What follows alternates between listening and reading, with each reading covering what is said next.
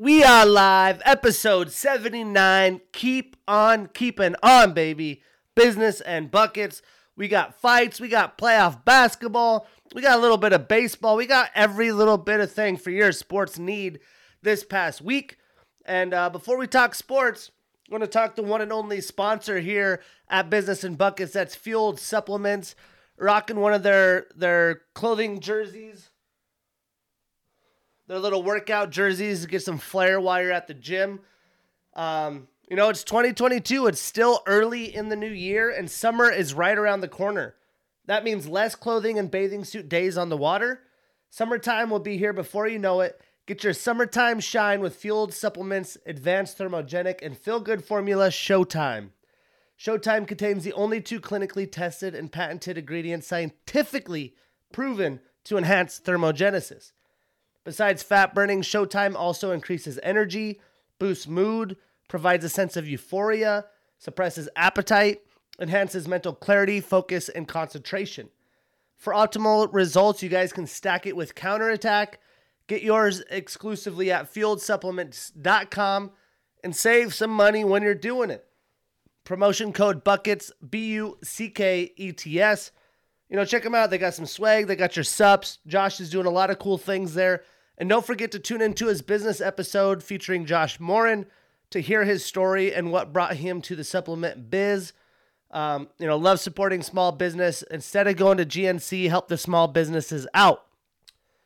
Now, a little raspy today, just recovering from a head cold. Went to San Diego, San Diego this past weekend, 70 and sunny.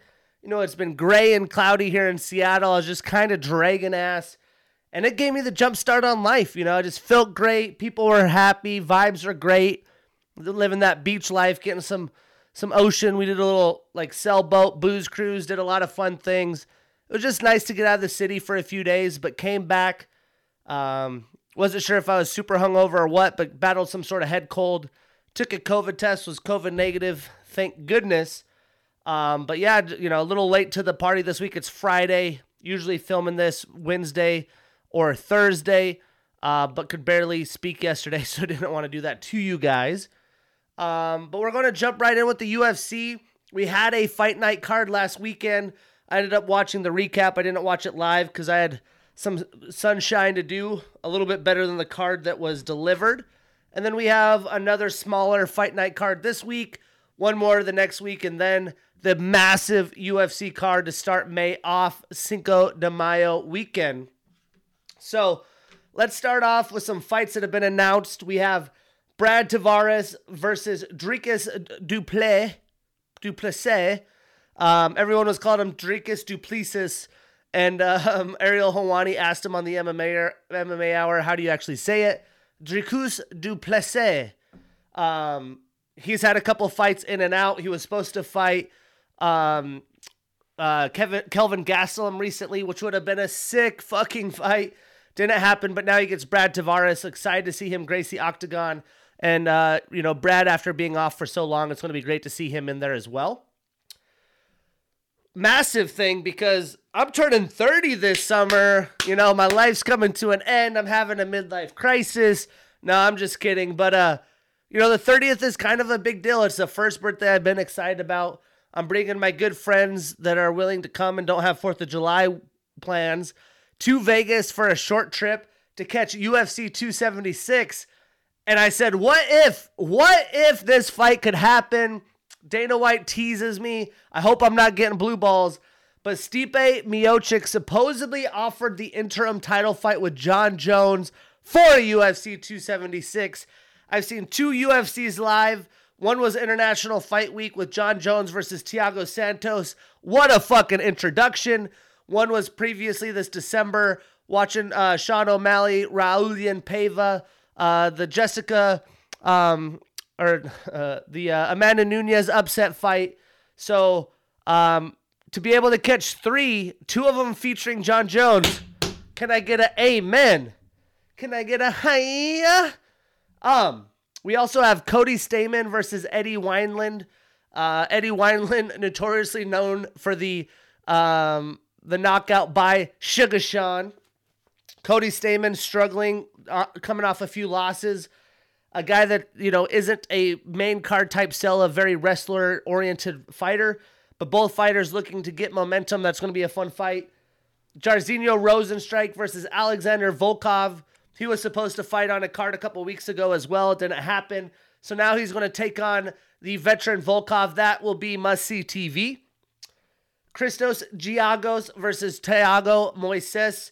Uh, guys that have shown some flashes of some really good potential as future mainstayers in this division. So that's going to be a hype fight.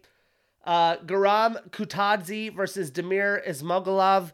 Uh, Damir's been, you know, on the shelf for a little while, so it'll be great to see him back in the octagon.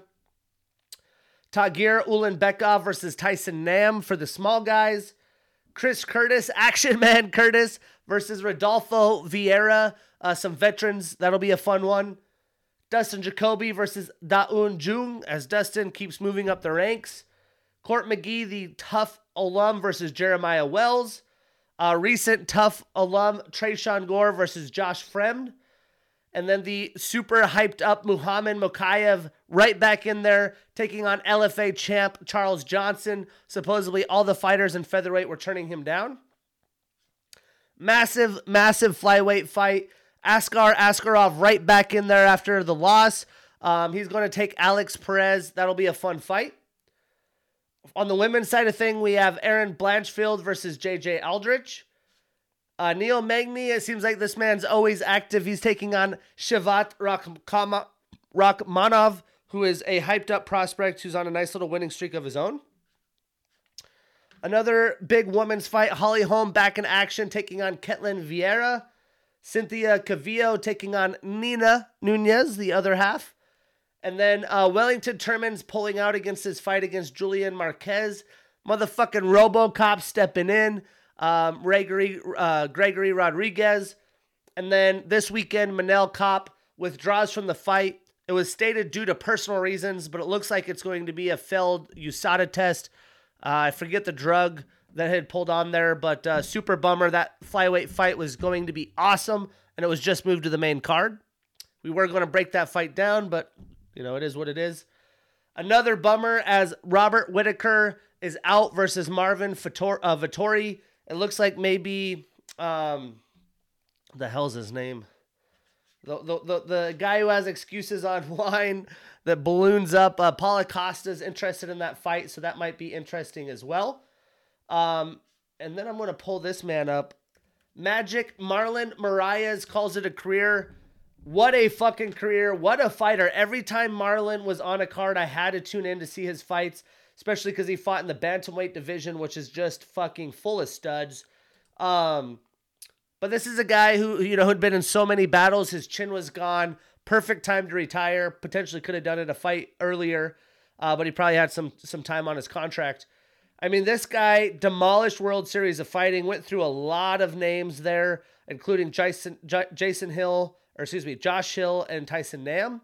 Came in the UFC at 2017, lost to Rafael Assunção in a split decision, went on a tear, uh, beating John Dodson, knocking out Aljamain Sterling, the now UFC bantamweight champion, knocking out Jimmy Rivera, submitting Assunção in the rematch, getting a shot at Henry Cejudo, taking a loss, beating Jose Aldo, and then it just went to shit in October of 2020 Four straight losses. Corey Sandhagen, Rob Font, Merab Dashvili, and Song Yadong all via finish. Uh, but this man had 23 wins. He was a must see TV. Uh, was just fucking shredded. So um, you could tell after his last fight, he put his gloves in the octagon. That was probably it. But bravo, take a bow, Marlon motherfucking Moraes. Uh, Chase Sherman, this guy. Chase Sherman and Kay Hansen released from the UFC. Two days later, Sherman resigns as Alexander Romanov needs an opponent as his um, uh, pulls out due to injury. So Chase Sherman, a guy who's already been in and out of the UFC, is back in. He gets life, and this is a must-win fight. We'll break that down here uh, momentarily. And then Dan Hardy is going to have a boxing fight against the OG of all OGs, Diego Sanchez, July 2nd, 4th of July weekend. Um, you know, it'll be interesting, but I don't expect a lot of quality in that performance. This past weekend, outside of the UFC, Bellator 277 went down, and really the main event and the co main event were what were interesting to me.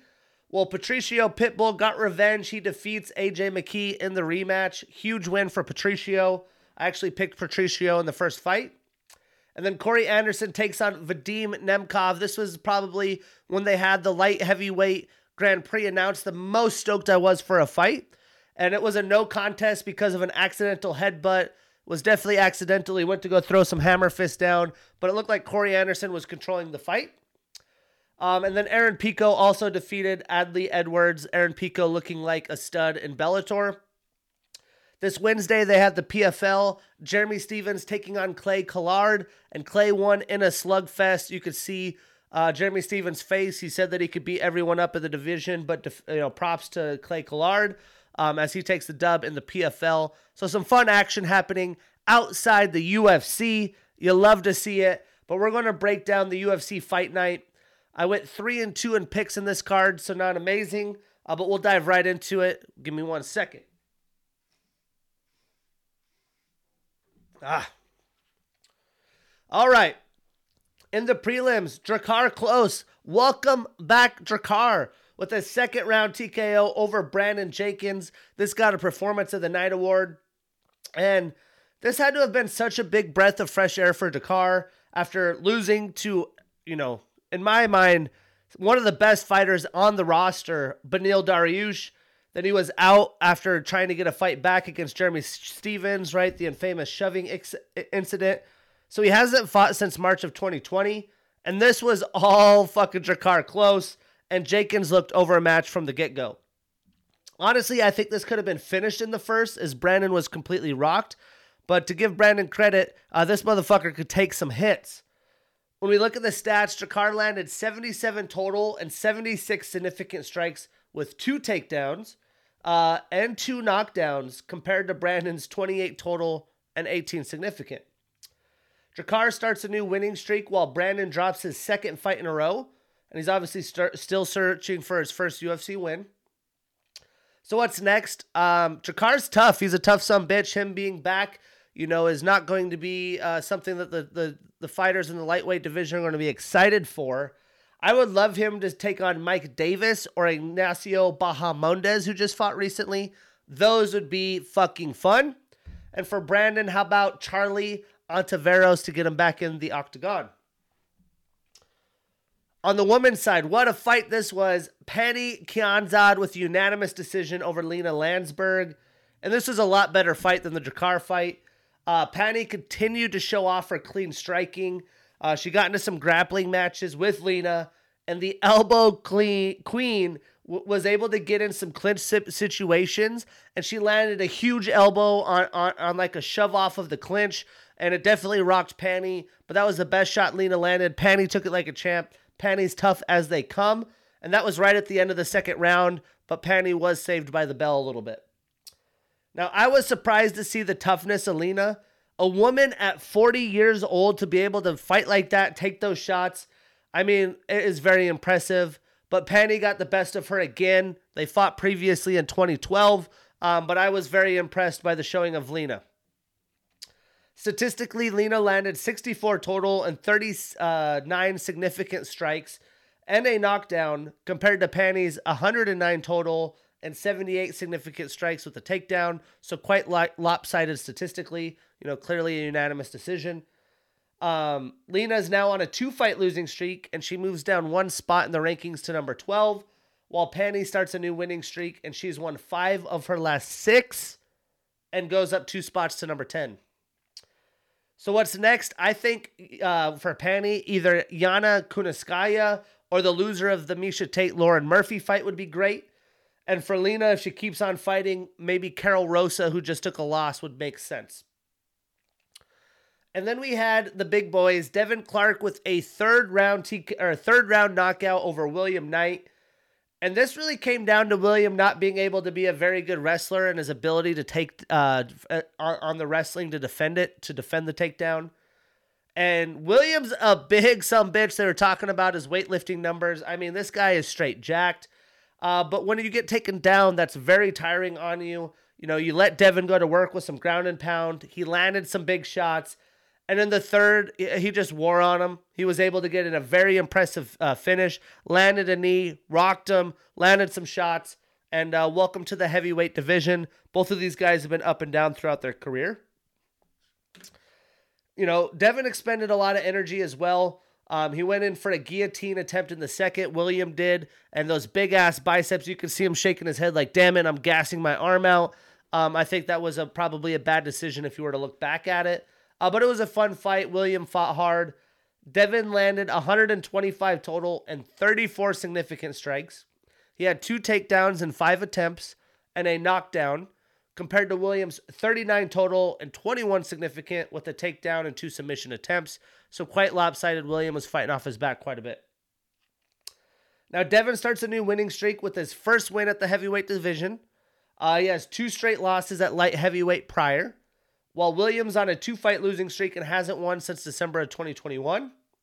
So for next for these guys, I'd like to see Devin either take on Andrei Arlovsky, the veteran, the pitbull, or Shamil Abdurakhimov, and for William, maybe Jared Vanderaa, who we just saw grace the octagon as well. And that got us to the main card. We had Andre Fialho with the first round knockout over Miguel Baeza and this was a performance of the night. You know, I did pick Devin, Drakkar, and Pannie, so looked good there. But here I did pick um, Miguel, and this did not quite pay out. You know, this was a lot quicker than the other fights. And in my opinion, the biggest win in Andre's young UFC career. I honestly thought Baeza looked better throughout the round, but Fialho got him in the clinch and landed massive uppercuts. You don't see a lot of the time where a guy gets someone in the clinch and just starts throwing. You would think it would be easy for that guy to get away, you know, do some sort of move to get the clinch off. Um, but people forget you can land some nasty shots, and I think Miguel uh, won't ever forget that. And I think he was probably a little shocked to the circumstances that he was in. Because um, he was smooth. He had nice footwork, was light on his feet, in and out against Fialho. Fialho looked kind of just like stone footed. Uh, but he's got some power behind his shots. He was missing on big shots, loopy shots, but those uppercuts and the fucking clinch got the job done. And debatably, it could have been called early because as Miguel got set down, he's kind of like halfway rocked, went into a takedown attempt to grab his leg. To a fighter's defense, if you are moving forward trying to get that, you should get some seconds to try to, you know, reinvigorate yourself. But he got so fucked up. I'm not upset with the de- decision. You know, I don't, I don't think it was a bad stoppage, but debatably could have gave him some more time. I don't think it would have changed the course of the fight. I, I think this was pretty early in the round, if I remember. Um, statistically, it only took 32 total and significant shots for Fialho with the knockdown compared to Miguel's 24 total and significant. So now Andre starts a new winning streak. He's just an even one and one in the UFC. Miguel starts a three fight losing streak, and you know it's not trending in a very good direction for him. So what's next? For Miguel, I could see Nicolas Dalby. And for Andre, how about Alex Morono, who just fought? That makes sense to me. And then the main event, another missed uh, predicted fight, and I would have never guessed it would have went this way.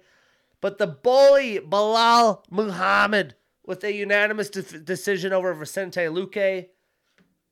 And uh, Muhammad's a bully. I mean, that's what he's been doing. He's just so big and he just bullies fighters with his wrestling, his ground and pound. He grinds you out. He sticks to his strengths. He doesn't try to do too much. And compared to the first fight, he just kept circling. So, you know, if you're Vicente, you have you can do one of two things. You can make it the fight, you can bring the fight to, to Muhammad on the edge of the cage, or you can just let him keep circling and wait for him to do something, then you guys are just gonna sit there. So I'm glad that he didn't do that, but that's a tough loss for Vicente, who is moving his way up to the title shot because uh, you know Muhammad would wait him, come for something, then he'd land his own shots or go for the takedown. Um, so good game plan. You know, Belal's doing exactly what he needs to do to win fights, so props to him. I just don't think Vicente was aggressive enough. And it was hard because if Vicente wanted to do big combos, like instead of a nice one, two, get out while Belal circling, one, two, get out, you try a one, two, three, four, Belal's going for the takedown. So I think that affected the fight quite a bit and he was worried about that, so he lost some aggressiveness. And he was definitely fighting for a five round fight, which is good, but he let those early rounds slip away from him, and then he was just behind on the scorecards. Statistically, Vicente landed 102 and 84 significant strikes compared to Belal's 136 and 60 significant. And he had five takedowns, little 50% out of 10 attempts. So Vicente did do well defending later in the fight. Uh, Vicente has won a, is, uh, has his four fight winning streak come to an end, and he moves down one spot in the rankings to number six, while Belal is in the midst of a seven fight winning streak and he had the no contest in Leon Edwards. I thought Leon was was cruising to victory there, uh, but he moves up one spot to number five. And the bully keeps proving people wrong, man. I'd love to see the bully take on Gilbert Burns. He would probably get bullied in that fight, but I've been wrong before. And I'd love to see Vicente rematch Stephen Wonderboy Thompson. That'd be a pure striking match. That's what Stephen wants. Please let it happen. Or maybe Mr. Jorge George Masvidal. But a decent little card. Uh, the bully surprised me for show. So this Saturday, mañana, this will come out right before it. A 6 p.m. Pacific main card start. In the prelims, we have Marcin Prachnio, the 33-year-old fighter with a 15 and 5 record, taking on Felipe Monstro Lins, 36 years old with a 14 and 5 record. Now, these are some big boys, right? They're hard hitters. They're going to look to get back on track, gain some momentum as they're kind of in the slumps right now. Marcin is a black belt in Kyokushin Kai Karate and a blue belt in BJJ. He came over from one championship where he was an interim champion. He's on a one fight losing streak and is 1 and 3 in the UFC. And 11 of his 15 wins are via knockout. Four of his five losses are via knockout as well to knock out or to be knocked out. uh, Felipe is a black belt in BJJ. He's a Bellator and PFL alum. He is 0 2 in the UFC. Uh, you know, he won the PFL, went through that circuit, earned a contract. And much like Marcin, eight of his 14 wins are via knockout. Four of his five loss out, losses are via knockout.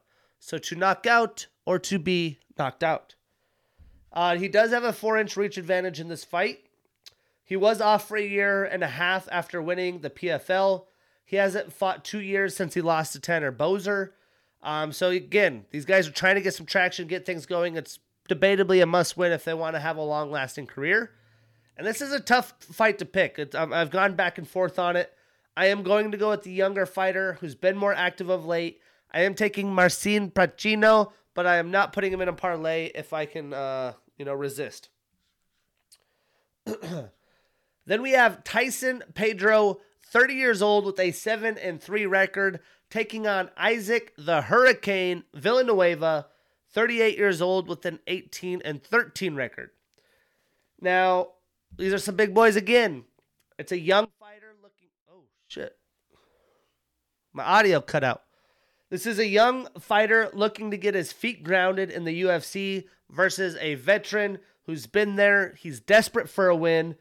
So it should make for a good matchup. Tyson, when we look at his background, he's got black belts in Japanese Jiu Jitsu, Kempo Karate, and Brazilian Jiu Jitsu. I've always wondered, you know, I've only grown up with one form of Jiu Jitsu, how these guys have so many forms of Jiu Jitsu, where's it coming from, why they learn those other arts. That's something as the MMA side of my podcast develops, I'd like to learn more about and get more educated on. Like, what is you know what's the difference between Japanese jiu-jitsu and BJJ? Now he does have a six-inch reach advantage in this fight. He's two and three in the UFC, and he's on a two-fight losing streak and has been out for four years, and he hasn't won since February of 2018. He went through some knee reconstruction, had a bout, it pulled out, so now he is back tomorrow. He weighed in. He's got to be pumped. Isaac, he's an orthodox fighter. He is fought in Bellator. He previously fought in, fought in Fury FC. He's one and four in the UFC, and 15 of his 18 wins are via knockout, and seven of his 13 losses are via knockout. Five of those via submission. I think this will be a close fight like the other heavyweight banger. But again, I like the youth. I'm going with the younger Tyson. I am avoiding a parlay. Actually, you know what? I'll put Tyson on that parlay and we marking that ish down and we getting that bread. All right, all right. Now we enter the main card. The main card, because of a fight pulling out previously, was supposed to be um, the Su Mudaerji fight and Manel. We were going to break that down. I picked Manel Kape, but uh, supposedly Manel Kape's been a bad boy. Uh, let's see what the update is that. Let's see. 21 hours ago. Uh, picogram issue. Oh boy. Let's see if they a long-term metabolite of DHCMT, an anabolic steroid. So um, he's debating it. It might be a picogram situation, which I'm not going to necessarily blame the fighter. Um, but we'll see what happens with that. Bummer, bummer for sure. So now that gives us Maycee, the future barber, 23 years old with a 9 and 2 record, and she rocks the number 14 next to her name versus Montana, not the state, but Montana De La Rosa, 27 years old with a 12 6 and 1 record. It's so crazy as women's UFC develops, you forget.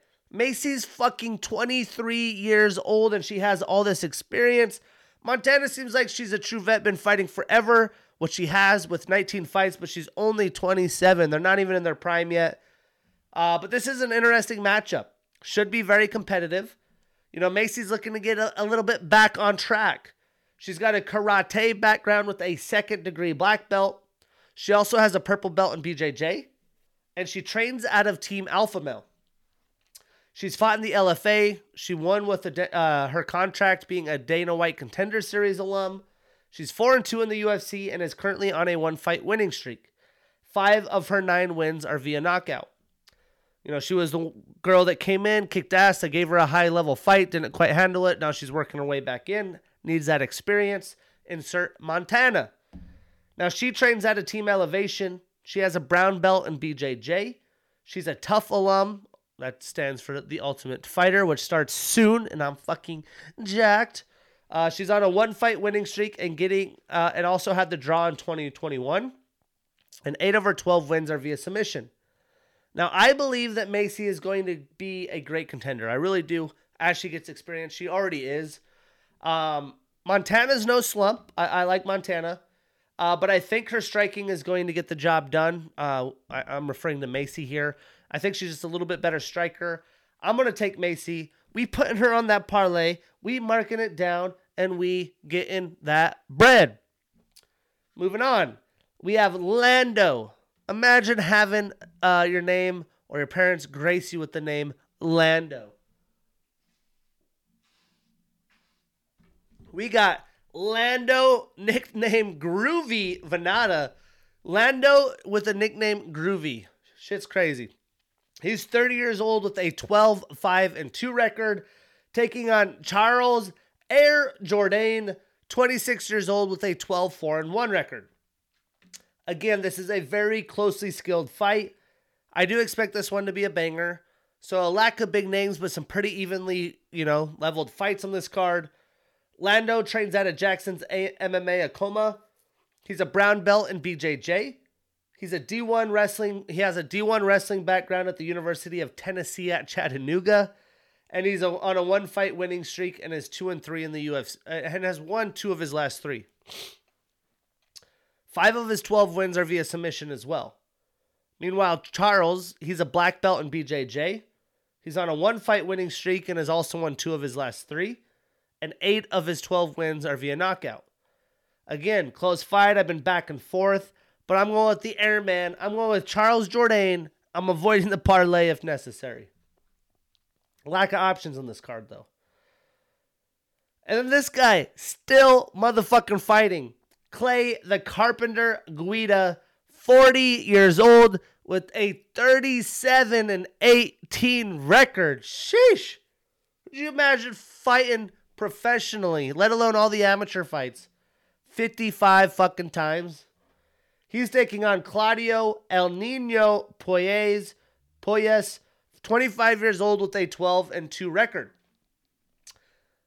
You know, as Clay keeps fighting, it's just another young buck on his re- resume. He gets the young buck while the Carpenter is on his final legs of his Hall of Fame UFC career. Clay, as we all know, is an orthodox fighter. He trains at trains at a team Alpha Male. He's a TUF alum, a Strikeforce WEC vet. What hasn't he done? Uh, he's on a one fight winning streak. He was two and one in the UFC in 2021. Last year, two and one at 40 years old. 14 of his 37 wins are via knockout, and 10 of his 21 losses are via submission. Claudio, he trains out of Sanford MMA. Bunch of fucking dogs over there. He's a purple belt in BJJ. He's an, a TUF Latin America alum. He's on a four fight winning streak, and he's 4 and 1 in the UFC and six of his 11 wins are via submission. So, you know, he's probably going to look to get the submission game going against Guida. When I look to pick this fight, I'm not really sure where to go.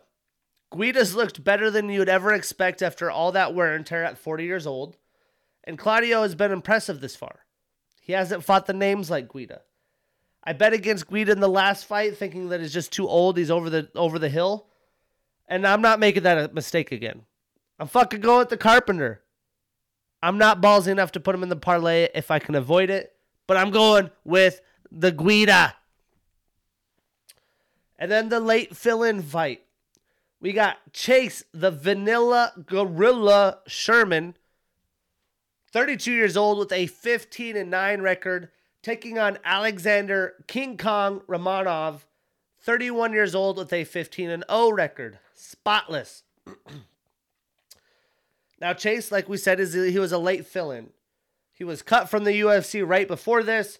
Um, you know, he's in full-blown desperation mode if he wants to save his UFC career. Maybe he doesn't. You know, you never know with these guys that don't make enough money. He might be over it. Romanov is an undefeated fighter and looking to climb up the ranks in heavyweight um, as he's only 31 years old, just entering his prime. Chase, he's an orthodox fighter. He trains out of Sanford MMA. He does have a purple belt in kickboxing, a blue belt in BJJ, and he's definitely had a rocky UFC career after already leaving and coming prior to this. He's only 3 and 8 in the UFC. He is on a 3-fight losing streak. 14 of his 15 wins are via knockout, but 4 of his 9 losses are via knockout as well. And he does have a 3-inch reach advantage in this fight. Now Alexander, he's got a wrestling background. He won the UWW, whatever that means, grappling European bronze medal. He's 4 0 in the UFC. Six of his 15 wins are via knockout. Eight of his 15 wins are via submission. And he trained at uh, Eagles FC. I do believe, though, that Alexander, in his prime with the wrestling background, which hasn't suited Chase well, is going to continue to stay undefeated. He's like a minus 500 or maybe more. Uh, I expect him to get the job done. We put him on his parlay if the odds aren't too crazy and affects the parlay. We marking that ish down and we getting that bread. And the main event, Amanda Lemos, 34 years old with an 11 1 and 1 record and the number 10 next to her name, taking on Jessica Bate Estaca Andrade, 30 years old with a 22 and 9 record and the number 1 next to her name. Now, both fighters have moved down to straw weight. They've been up and down in weights, but I believe Andrade is levels ahead of Lemos. Lemos, she is on a five fight winning streak and is 5 and 1 in the UFC. Seven of her 11 wins are via knockout, which is very impressive in women's MMA. And she does have a three inch reach advantage. Now, Jessica, she's got a black belt in BJJ. She just went from flyweight back up to strawweight. She's on a one fight winning streak after going through the gauntlet she fought Rose, lost. Fought Weili, lost. Fought Rose again, won. Fought Katlyn uh, Ch- Chookagian, lost. And Valentina, lost. Like the best of the fucking best. She's Yoel Romero for the women's UFC. Nine of her 22 wins are via knockout, and four of her nine losses are via knockout as well. I really like uh, Jessica in this fight. I think she's going to be way too aggressive. She's not going to let Lemos get comfortable and, and, and pick her out, um, just strike her up. I'm going to go with Jessica. We putting her on that parlay. We marking it down, and we getting that bread. Decent little card. Very competitive fights. Probably won't watch it live. Probably will for sure look at the recap. That's what's nice about ESPN Plus. But up next, we got a decent fight night card next Saturday with the earlier start. It's a 4 p.m. Pacific start, and it's headlined in the bantamweight division. Rob Font versus Chito Marlon Vera. And then the shit goes down in May. Fights on fights on fights. There's always, you know, watchable fights. I like to break down the fights I am, you know, at least fighters that I'm somewhat well versed on. I like to follow but also fights that I think are worth watching. I'm not going to break down fights that I have no clue about or like ah those you know very lopsided, so on and so forth. But now we're going to talk playoff fucking basketball. I got my Angel shit on, not my Jazz shit, because we're witnessing the end, my friends, fellow Utah Jazz fans. We're witnessing the end. Regardless, in the NBA, the viewership is up 19%. Uh, Rudy Gobert gets shafted. They get voter fatigue on DPOY. They give it to Marcus Smart. You know, bravo to Marcus Smart. I thought Bridges was a little more deserving, but Marcus has been a dog since day one. I enjoyed him a lot more in college. He just flops too much and talks too much shit for me to enjoy him in the NBA. As a professional, when you're flopping like that all the time, I just can't take you seriously. Um, but he's the first guard to win this award since 1996. So for all the guards everywhere, you know, bravo. They're happy for him. Lots of injuries this playoffs. Uh, Devin Booker gets hurt game two, doesn't come back, is officially out at least games three and four. Huge loss for the Suns, which opens up the West for anybody. So as a Jazz fan, you're like, oh, no Luka Doncic, let's sweep the fucking Mavs, move in, potentially beat the Bookerless Suns. Can't even do that. Well, even worse news for the Jazz fans. Luka is expected back on Saturday for game four. Robert Williams is close to return for Boston, which is huge for them. Um, supposedly, supposedly Ben Simmons might return. Um, so both teams getting a player come back, even though Ben Simmons hasn't even played for the Nets yet. Uh, we already had the discussion: Do you even play him? I would say mostly as a defensive guy, but yeah, who knows? Uh, Middleton officially out for the series versus the Bulls and could miss more time. That series is 1 1. Somehow, Chi Town went into Milwaukee and took care of business. And uh, the Hornets fire coach James Borrego. No surprise there. But uh, the, this field is as open as I've ever seen it. It's going to be interesting to see how things shake up. A lot of teams lost home court advantage. Uh, it's going to be fucking fun.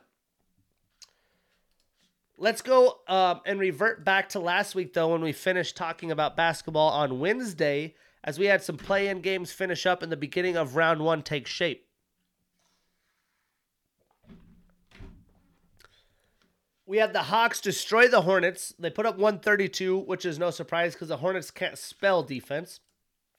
I thought the Hornets might have a shot without um, John Collins, to be honest, but uh, apparently it didn't matter. Uh, Clint Capela also went out for the Hawks. He, he did play in this game. Um, the Hawks were led by DeAndre Hunter, who had 22 and 7.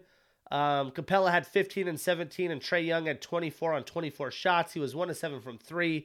11 assists. But it was enough enough as the Hornets were led by Le- LiAngelo Ball, not LiAngelo, Jesus, LaMelo Ball, 26 and 8. Uh, that was on 25 points. So playoff basketball is just a little di- bit different.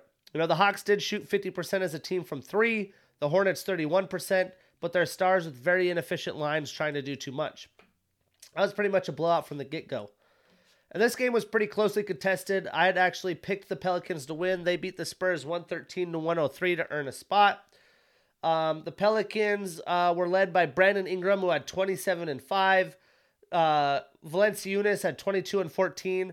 And CJ McCollum with 32, 7 and 6, an efficient line, 3 of 5 from 3. You love to see it. Uh, the Spurs were led by a guy that you wouldn't expect, but uh, Devin Vassell, who had 23 um, DeJounte Murray had 16, 9, and 5 on 19 shots, a day to be forgot for him, although he just recovered from an injury. There was no games Thursday. On Friday, um, the Hawks won, the Pelicans win, so they had to play the losers of the other games to earn a spot. Well, the Hawks beat the Cavs 107 to 101. Um, really, the big difference here was the Hawks uh, couldn't shoot from three, um, but the Cavaliers turned the ball over too much, and Trae Young willed his team to victory. He had 38 and 9, a more efficient line that was on 25 shots. Bogdanovich had 19 off the bench, and the Cavs were led by uh, Lauri Markkanen, who had 26 and 8, 6 of 12 from 3 and Darius Garland only had 21 on 27 shots. He was 1 of 7 from 3 with 9 assists. You shut down Garland, the hot, you know, the Cavs don't have enough resources to go to without Sexton. And then the surprise for me was the Clippers not making it, but there was no Paul George in this game, which was very, very huge for them. No Kawhi, no Paul George. I mean, that's tough to overcome. So the Pellies get in. They beat the, the, the Clippers 105 101. Uh, Brandon Ingram continues to shred with 36 and 6, 30.6 rebounds, 6 assists. And the Clippers were led by Reggie Jackson, who had 27, 7, and 8, um, and Morris, who had 27 and 9. Both shot the ball, three ball pretty well. Uh, but, you know, the deficit of PG was too much to overcome. And I thought even though the Clippers, in my prediction, would be the eight seed, um, the Pelicans earned it. It would be a very tough game for the Suns as a one eight and potentially could be you know potential upset. Um, and the Clippers didn't make it, but the Pelicans have played the Suns very well this far. Now no Devin Booker. So let's start at the start of round one on Saturday. You know I'm waking up to uh, uh Jazz Mavericks. They still game one. I'm feeling good. It wasn't pretty though. They won 99 to 93. Again, it is in Dallas, but again, no Luka Doncic. If you are a true contender and a guy that watches the Jazz as close as anyone, this team has the potential. They have a deep enough roster, they have the star power enough. And I know the small ball bullshit's been the issue, but that's why they get Rudy Gay. Rudy Gay is not even in the rotation. Okay, what about Paschall? Paschall's not even in the rotation. Uh, but game one was led by Donovan Mitchell.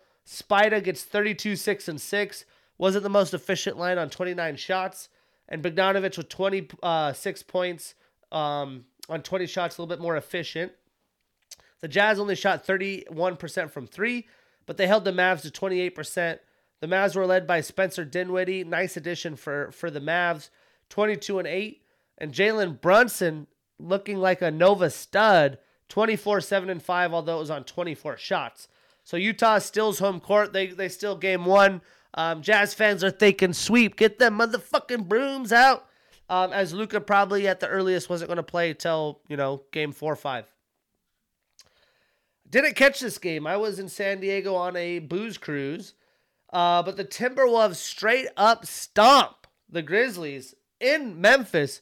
They hold the Grizzlies to 25.9% from three. They're not a heavy three point shooting team um, but they don't shoot very well from the the line at 74% or from the field at 45%. And the T Wolves were led by Anthony motherfucking Edwards, looking like the best version of himself. He puts up 36 and 6, 4 of 11 from 3. Karl-Anthony Towns with 29 and 13. So the two dogs do, do doggy style tricks in Memphis. Memphis um, was led by Ja Morant. It's nice to see him back. He was 32 and 8 on 18 shots, a pretty efficient game from him. And Dillon Brooks, nice to see him back, 24 points, three of four from three, but it wasn't enough. So, I, you know, I, I look at this, I'm like, damn, like, can they pull this shit off? Like, that'd be crazy.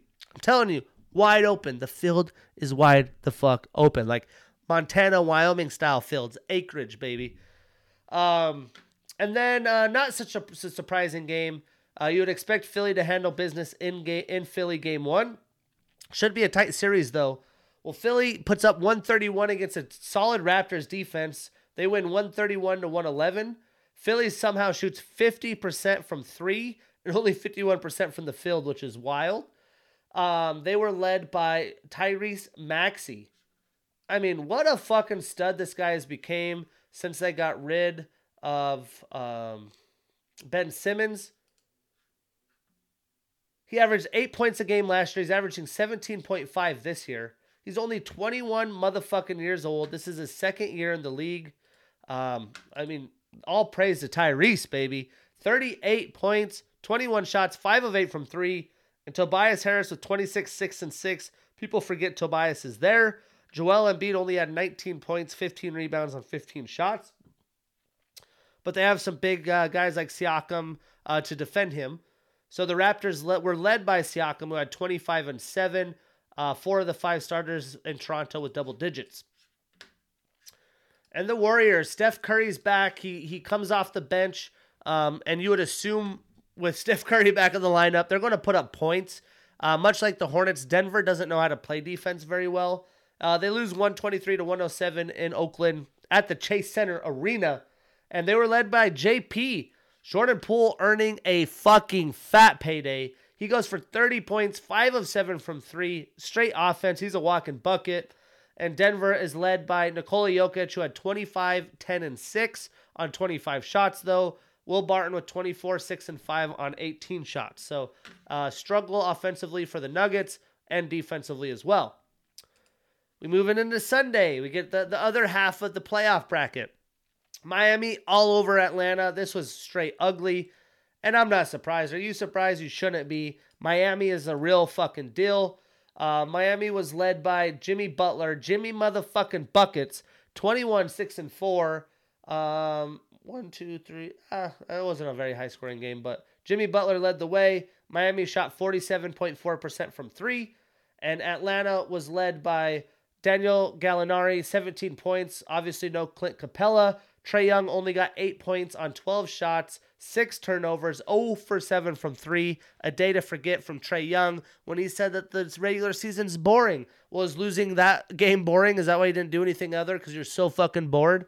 Um, anyways, the Celtics beat the Nets in a fun fucking game. I watched this at a bar before our booze cruise. Uh, the Celtics win 115 114. KD had a chance to uh, win the game late with the fadeaway three just off. Jayson Tatum somehow gets the ball, somehow gets a layup before the buzzer beater, and it was all but over. This is going to be a series, ladies and gents. Um, the Celtics were led by uh, Jayson Tatum, who had 31 and 8, and Marcus Smart, Jaylen Brown, and Al Horford all over 20. And it was really the top two guys for Brooklyn, if you're surprised at all. Um, Kyrie Irving with 39, 6, and 5, and 4 steals, 6 of 10 from 3 on 20 shots. He was hooping, hooping. Uh, he was a plus 6 in the plus minus. Seth Curry held to only um, 9 points, 1 of 4 from 3. And KD had 23 on 24 shots, 1 of 5 from 3. So Kyrie hooped, KD struggled a little bit. Boston's defense prevailed. Then the Bucks win an ugly one against Chicago. The Bucks like to win ugly, but they won in, at home. That's what they do. They won 93 to 86. Milwaukee was led by the Greek Freak, who had 27 and 16. And Chicago was led by uh, Nikola Vucevic, who had 24 and 17 on 27 shots. Why Vucevic is putting up 27 shots and 10 threes, you you know, don't ask me. That wasn't my game plan, but as what good of a three point shooter as he is, he was two of 10. I don't want my center shooting 10 threes in a playoff game. And then the nightcap. The Pelicans were in the game all game. And Chris Paul said, you know what? Get the fuck out of here. I'm taking over. And they win 110 to 99. Uh, CP3 had 30 points, 7 rebounds, 10 assists on 16 shots. El Capitan. And the Pelicans were led by CJ McCollum, 25, 8, and 6 on 25 shots, though. Brandon Ingram with the day to forget, 18 points on 17 shots. So uh, game ones are in the book. Let's let's turn the let's turn the calendar to Monday I'm in the airport all day, flight delay, flight delay, flight delay. Realize that the only way I could catch the Jazz game is buying internet Wi Fi on the fucking plane. I had to find a stream because if you have Comcast, you can't watch NBA TV unless it's your own Wi Fi network. So I'm stressed, right? I'm freaking out. End up watching the game. Kind of wish I didn't. Uh, but we'll talk about that in a second. The first game of the day was the Sixers taking a 2 0 lead at home as they should. They beat the Raptors 112 to 97. Uh, Philly was led by Joel Embiid, who really showed out 31 and 11 on 16 shots. Um, very efficient line, all five starters over double digits. Maxey, another nice game, 23, 9, and 8, short of a triple double. Efficient line. Where's that Raptors defense? Uh, OG leading the way for Toronto. OG Anunoby, 26 points on 14 shots. Um, Fred VanVleet and Pascal Siakam with 20 points apiece. Siakam on 20 shots, VanVleet on 23. Brutal game for them. Philly showing out. Again, a game to forget for the Jazz, but you split home, you know, you split on the road. It's 1 1. It is what it is. Mavericks win 110 104. But Jalen motherfucking Brunson, man, 41, 8 and 5, 6 of 10 from 3 on 25 shots. They said, Mitchell, you can't stop me. And he put up 41 points. I'm sick to make it worse, Maxi Kleber shooting like shit all year. 8 of 11 from 3. They say you want to put Rudy on Kleber, we getting in your face, we shooting that. The Jazz don't try to play small ball. Um, Hassan Whiteside's the backup center. They do give Hernangomez seven minutes, but no Paschall, no Rudy Gay. So the Jazz have Donovan Mitchell lead the way with 34 points, but it was on 30 shots, three of 10 from three, not very efficient. Bogdanovich been chipping in. He had 25. Um, Jordan Clarkson's a walking bucket, 21 on 11 shots off the bench. I'm a little concerned here. Well, the Warriors do what they should, like the Jazz should have, and they go up 2 0, 126 106 at home. Denver still can't play defense. Uh, JP still a walking bucket, 29 and 8 on 16 shots. Steph Curry's back, baby. 34 points, 5 of 10 from 3. That's on 17 shots. He should be ready for the starting lineup. Klay Thompson with a cool 21 as well. It's too easy for the Warriors at this point. Going on to Tuesday, still too easy for Miami. Well, Atlanta hugs all the three point shooters because they destroyed them game one. They hold the Heat to 38.9% from three, but Jimmy Butler said, I'll beat you by myself. He puts up 45, 5 and 5. He's a fucking plus 19, and that's on 25 shots. Oh, and now he's shooting threes. Don't forget about that. He's 4 of 7 from 3. Miami's on the way to win this thing, I'm telling y'all. Um, Atlanta, 25 points, led by Trae Young. He had 25, 6, and 7, but that was on 20 shots. They shot 30% from 3. Miami's cruising in South Beach. Well, things are interesting, right? Um, Minnesota wins game one. What? How do the Grizzlies respond? Well, boy, do they. They smoked the Timberwolves this time, 124-96. Karl-Anthony Towns, where are you at? Here's a superstar, 15 and 11 on seven shots. Um, they were led by Anthony Edwards, who had 20 points, six rebounds, but this time not efficient on 16 shots. And the Grizz were led by Ja Morant, of course, just shy of a triple double, 23, 9, and 10. Um, they had one, two, three, four, five, six, seven players in double digits. Um, they hold the Timberwolves to under 29% from three. Nightcap game, Devin Booker gets hurt, and the Suns, you know, as comfortable as they were, things are getting ugly. They lose to the Pelicans 125 114. The whole second half is all Pelicans. Brandon Ingram, 37 11 and 9 on 21 shots, 3 of 3 from 3. Sheesh. CJ McCollum, 23, 9, and 8, just short of a triple double. Um, the Suns were led by Devin Booker only on 25 minutes. He played 25 minutes, put up 31 shots. You tell me if they're going to miss that or not. Um, four of the other, three of the other starters in double digits. CP3 was 17 and 14. Boy, can he dish them out. And then Wednesday. Now, this is where shit's getting interesting. Game two in Boston. How do the Nets do it again?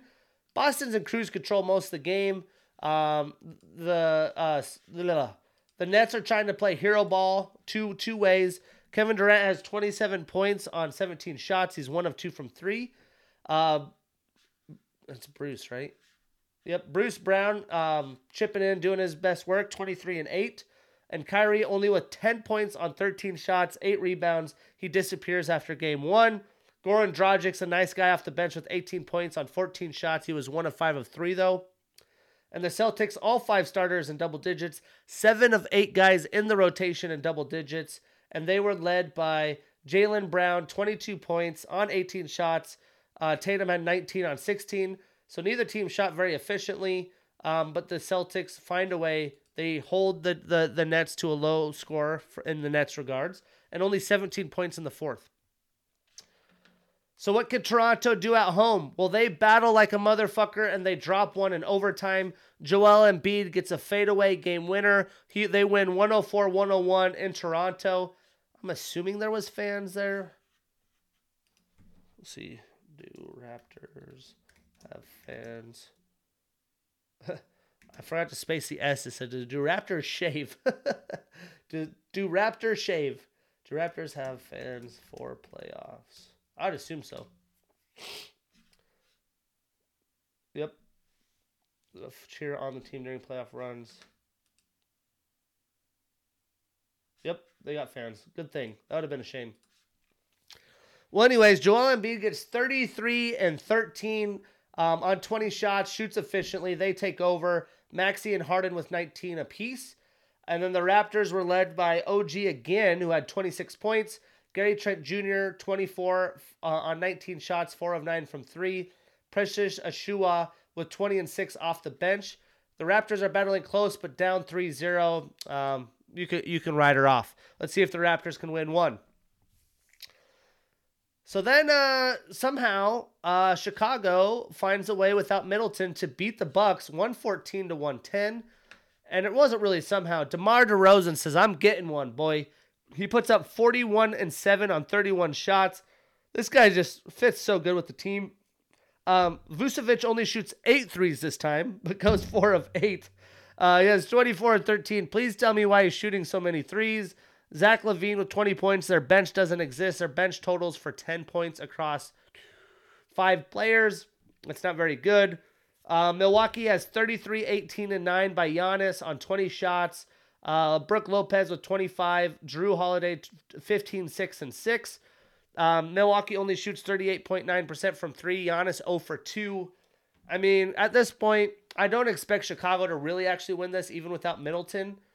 Um, I'm more interested to see the Vucevic line every night. Like maybe I got to start watching some of those games and see if that motherfucker keeps shooting damn near 10 threes a game. I mean, where in the world do you see that? Maybe Karl-Anthony Towns. You don't even see that or expect that from Joel Embiid. So um, that's just something funny I just picked up on going over this with you guys. So, you know, sorry if you're like, dude, quit talking about that. But to me, it's very intriguing. I mean, Chicago Bulls doing Chicago Bull things, but they're 1 1 now and they're in Chi Town. So drum roll, please. Sorry, your boy's got to hydrate. My voice is on its last leg right here. All right. Game three in Minnesota. You'd imagine Minnesota's going to go wild. Well, guess what? Minnesota's up 20 and they choke it out. They lose 104 to 95. They hold the Grizz to good numbers, but uh, just just literally fall off the place of the planet. And the first person you put blame on is KAT. He had eight points, five rebounds on four shots. Like, bruh, Vucevic is shooting more threes than Karl-Anthony Towns is shooting the basketball.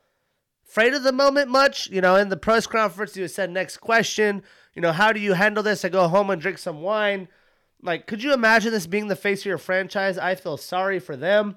Well, D'Angelo Russell puts 22 and 8, but on 21 shots in the loss and Memphis was led by Desmond Bane, who had 26 and 6. He was 7 of 15 from 3. Uh, Brandon Clarke, a huge difference maker in this game, just wrecking the, the Timberwolves defensively. Um, he goes to for 20 points off the bench. The Grizz don't need to do much. The, the Timberwolves just lost it themselves. And then here we go. Game one in Utah. Utah's fans are all the talk all the time. Um, well, guess what? They're booing them by halftime. The Jazz are doing their best Tim or uh, Grizz impression by getting waxed at home. Well, I guess that was in Minnesota on the road. They're getting waxed. You think there might be a like the Grizz did a late comeback? They try. They can't figure it out. They do have moments of small ball. They put Eric Paschall in ten minutes. He has six um, points. He had a huge three. Was one of two from three. Still new, no Rudy Gay. Um, now it's must win. The Jazz don't win tomorrow. Their season's going to be over, and they're a full blown Portland Timber. Tim, uh, Jesus, trailblazer situation. Bye bye Rudy or Donovan, and bye bye majority of the squad. So uh, we're in DEFCON 5 zone in Utah if you're a Utah fan, and it's a bummer because this is the life of a Jazz fan. Gordon Hayward and the team were good. We always are a second round team. Nobody ever expects us to win the first round. We, we put up a fight, but we're missing a piece.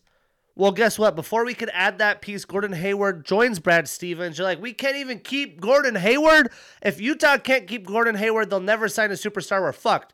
Somehow Donovan Mitchell becomes a first round steal, blossom superstar, perfect face of the franchise. We get the pieces. This is the best team. Rudy Gay was the missing link. You add a couple other players. You get Jared Butler. You get uh, uh, Hassan Whiteside as a, a clone of Gobert off the bench. And this is how you do me? No Luka Doncic, this is how you do me. Play small ball, figure it out. Play aggressively, but they have to be able to defend better as a team that's so high on defense. And they lose 126 to 118. Um, the Mavericks are led by Brunson again. He had 31 points on 22 shots, although he's 0 of 4 from 3. Six players in double digits. Kleber keeps shooting the ball well. He's 4 of 5 of 3. Bertans, 4 of 7. Uh, so that small ball lineup really doing work. Uh, the Jazz are led by Mitchell, 32 points, a little bit more efficient game, 21 shots, but was one of eight from three. Mike Conley is still trying to get things figured out, gets warmed up with 21 points. Bogdanovich staying consistent at 24 and 6. Uh, Jordan Clarkson has 14 off the bench. Utah's in some dark times. There is a storm cloud all over Salt Lake. We'll see how they respond on Saturday, let alone Monday in Dallas.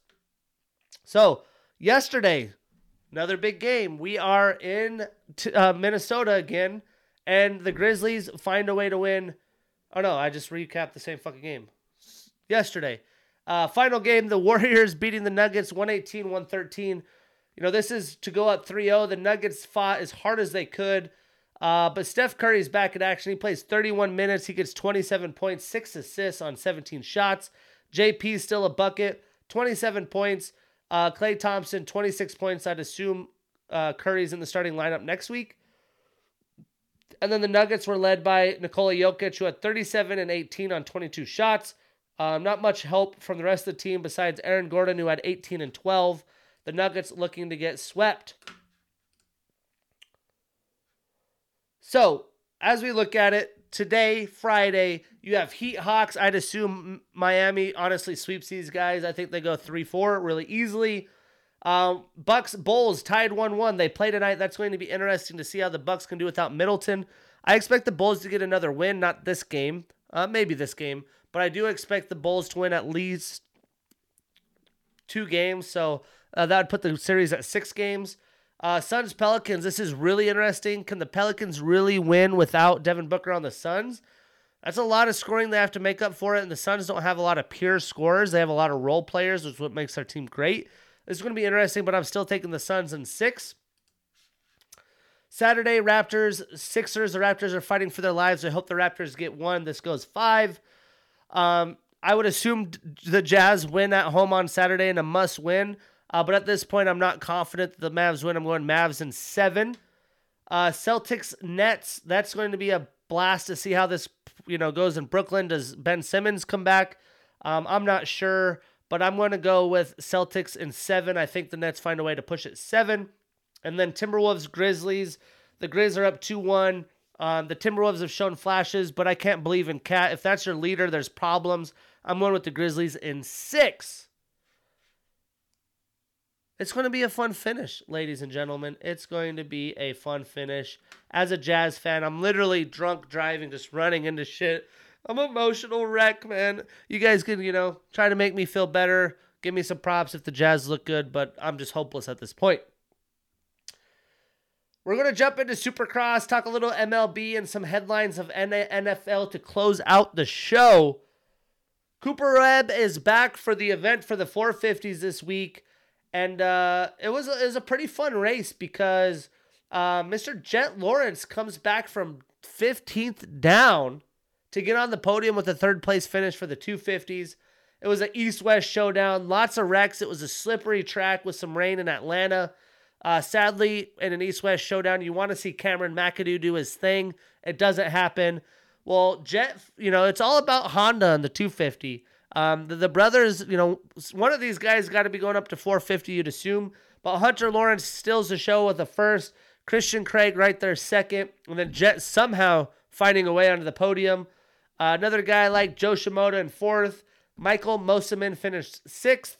Austin Forkner seventh. RJ Hampshire eighth. Vince Friese 13th.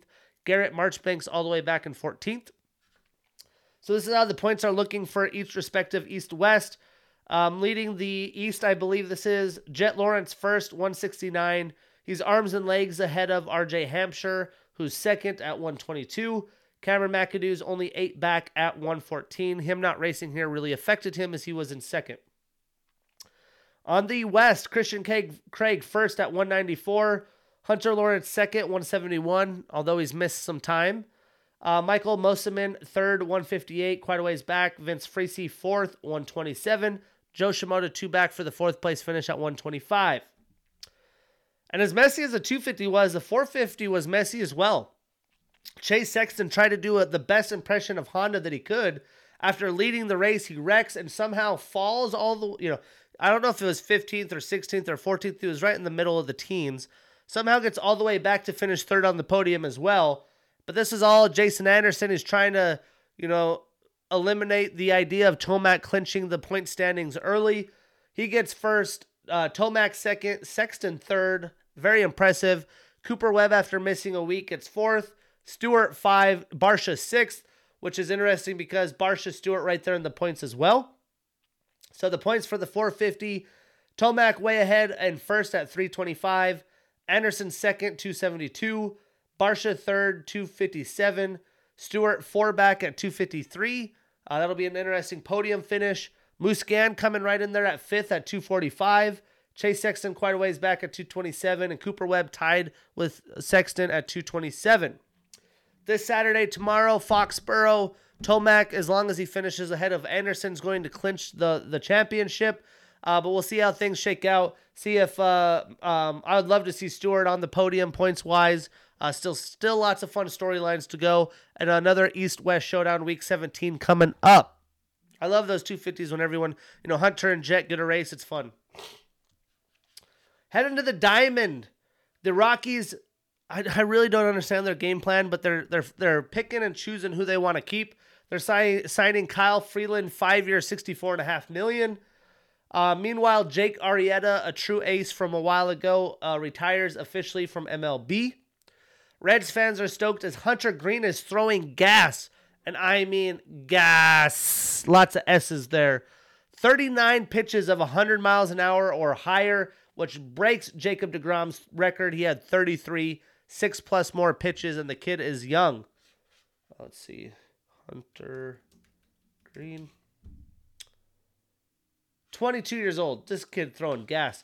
Um, if he hasn't had Tommy John, I'd expect it. He's going to need it because that's just too much gas.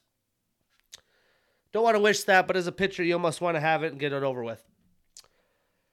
Minors, they're the testes. Well, they're testing um, uh, the pitch clock.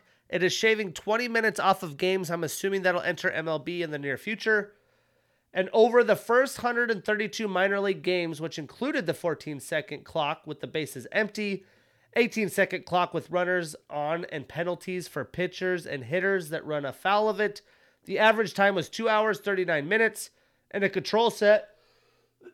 Sorry, my voice is fading, guys. Ugh, need to hydrate. One second.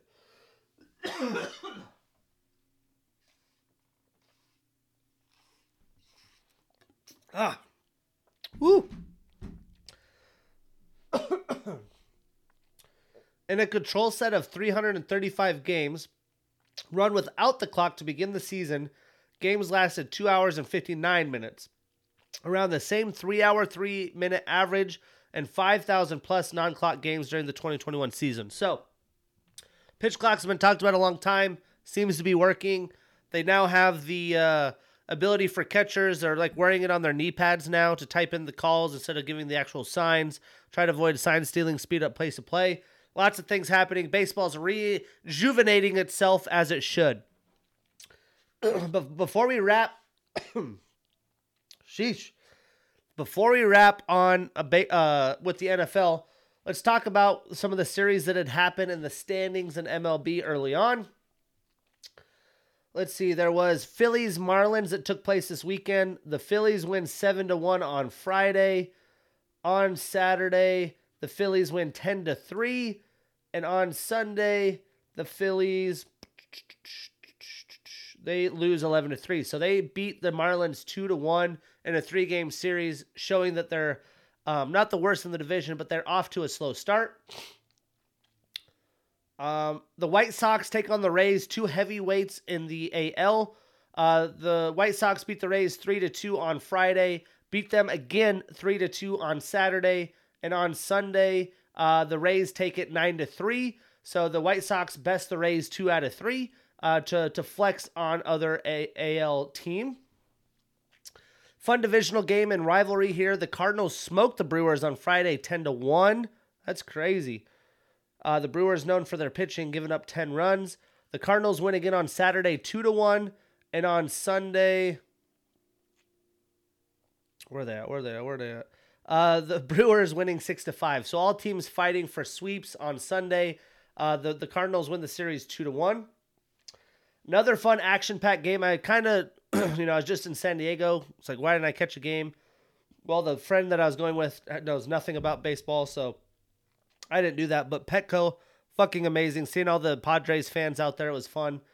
Well, the Braves beat them six to five on Friday. I believe that was a showing of their young stud aces. On Saturday, the Braves beat them five to two. And let me guess, on Sunday they defended a, th- a sweep.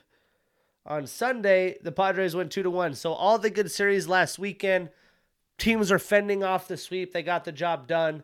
What sets us up for this weekend? Don't forget Apple TV doing Friday night baseball. Their doubleheader is Cardinals Reds. For those of you that have Apple TV trying to get into baseball, Rangers Athletics. Not a very good slate on Apple TV. You got to do better. It's your second week, third week. Come on, Apple. Um, but other than that, the Guardians are playing the Yankees. Little AL matchup. The Guardians are seven and five. The Yankees seven and six. The NL, there's always some good action here. The Brewers eight and five, taking on the five and eight Phillies. See if the Phillies can get some momentum. The Rays and Red Sox in a big AL East battle. The Rays seven and six. The Red Sox six and seven.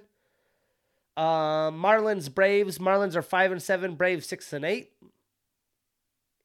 Blue Jays Astros huge heavyweight battle.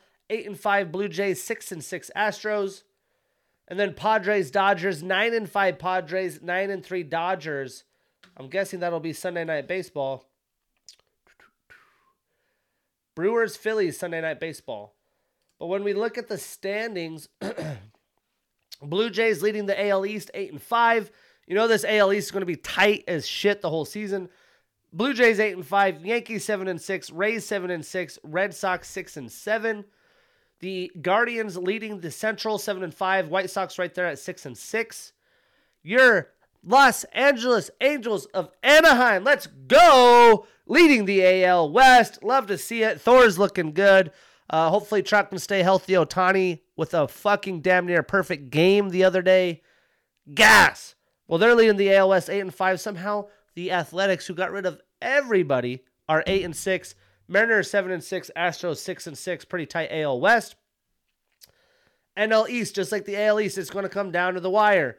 Mets ten and four, Braves six and eight, Marlins five and seven. Somehow the Nationals six and nine, and Phillies five and eight. I, I assume some some changes there. NL Central led by the Cards seven and four, Brewers are eight and five, and then in the NL West, Dodgers nine and three. Somehow the Rockies are eight and four. Padres nine and five, Giants eight and five. That division's smoking. But let's finish with some uh, headlines in sports in the NFL. The Browns are browning, ladies and gentlemen. They signed Denzel Ward to the most money for a cornerback in history. Five year, $100.5 million with 71 of that guaranteed. Yes, he's a good talent. Yes, he's young, but that's definitely a Browns thing if I've ever seen it. Derek Carr gets extended three year, $121.5 million deal. The Texans sign cornerback Steven Nelson, two year, 10. The Colts get a huge upgrade in their secondary, getting Stephon Gilmore, two year, 23 million. They definitely paid for him. The Ravens release Miles Boykin, an early draft pick who didn't work out. Well, the Steelers go and claim Miles Boykin, uh, hope for a you know a career um, re- rejuvenation uh, to compete against his fellow AFC North foes. And the Steelers most likely missing out on Tyrann Mathieu, the Honey Badger, as they sign uh, re-sign Terrell Edmunds to a one-year deal. And then Sammy Watkins signing with the Packers, one year four. Supposedly his final roster spot isn't guaranteed, but I'm sure that the uh, Rodgers likes that. AJ Green re-signing with the Cardinals, one year. Mike Tirico, uh, Tirico is going to take over Al Michaels' play-by-play duties for Sunday Night Football. So it's going to be uh, Mike and Al. No, excuse me. Uh, Mike and Jesus, my brain's dead, guys. I'm sorry. Uh, Cris Collinsworth, Al Michaels. Uh, you know, it's gonna be weird. It's like a bunch of new like guys who've been at the same program forever on different programs. Now you got Amazon. The the Fox crew is now the Monday Night crew. It's gonna be fucking weird. The XFL's going. They got Bob Stoops, Hines Ward, and Wade Phillips to coach. Talk about headlines the Rock putting out the big names for coaches. Love seeing Hines Ward in there. Uh, Deebo Samuel requests a trade from 49ers in a massive shock. The Jets, Lions, and Packers are the favorites. Uh, sorry, Deebo, but if you request a trade and go to the Jets and Lions, um, sorry, not sorry. Uh, supposedly, rightfully so. You know, he's worried about being a running back and a receiver. That's hard on the body, and you need to get paid to do so. Brady doing Brady like things. He restructures his contract to save the Bucs $9 million, and that's why his teams continue to win. He saves his team money. Other than that, JT Daniels transferring to West Virginia, going to the Big 12. That'll be interesting. Uh, what a tough college career JT's had. He was very hyped up coming out of high school.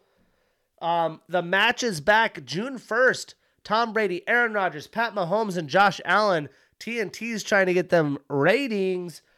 And out of nowhere, you talk about a bummer losing the final four, having your second best scorer out as a Nova fan. Well, Jay Wright retires. Uh, Kyle Neptune from Fordham is taking over at Nova at 37 years old. He was an assistant under Jay for like seven or eight years. Oh, it's tough to see guys like that go. Coach K's gone. He's gone. He could have been the face of college basketball. But when it's time, it's time. Jay, motherfucking right. I've read your book. You're a hero. What a career. Literally brought Villanova to a blue blood. Kyle, big shoes to fill. And finally, the natural selection Alaska finally took place. Uh, Travis Rice winning the whole natural selection. Hana Beaman, two older competitors. Alaska was a dream. The production was great. The snow was great. Some of the fucking lines these guys picked. Ben Ferguson going ham. Um, you know, uh, just a lot of good competition. Um, the championship ended up having like whiteout conditions, which was a bummer the next day. But if you're a snowboarding fan, check out the natural selection every year. They're doing a big things. They got NFTs going now. Just that production and the thought and concept. Travis Rice, natural selection crew. Bravo. Bravo. I get my last skiing day in this Sunday. The ski season's extended a little bit. Um, but what a fucking dope production. I just, I love it. You know, I'm a nerd about it. On that, that's episode 70 motherfucking nine. We moving. Um, excited to be healthy next week. Apologize for the sniffles and things that got going on. Again, check out Field Supplements. You want some lifting swag? You want to go in the gym with the varsity jersey? You know, fucking get some pump. You need some pre workout to get that pump. You need some vitamins so you don't get sick. You need some athletic greens. Whatever the fuck you need, fieldsupplements.com. I'm telling y'all, save some money when doing it. Buckets, promotion code Buckets, B U C K E T S. See y'all next week.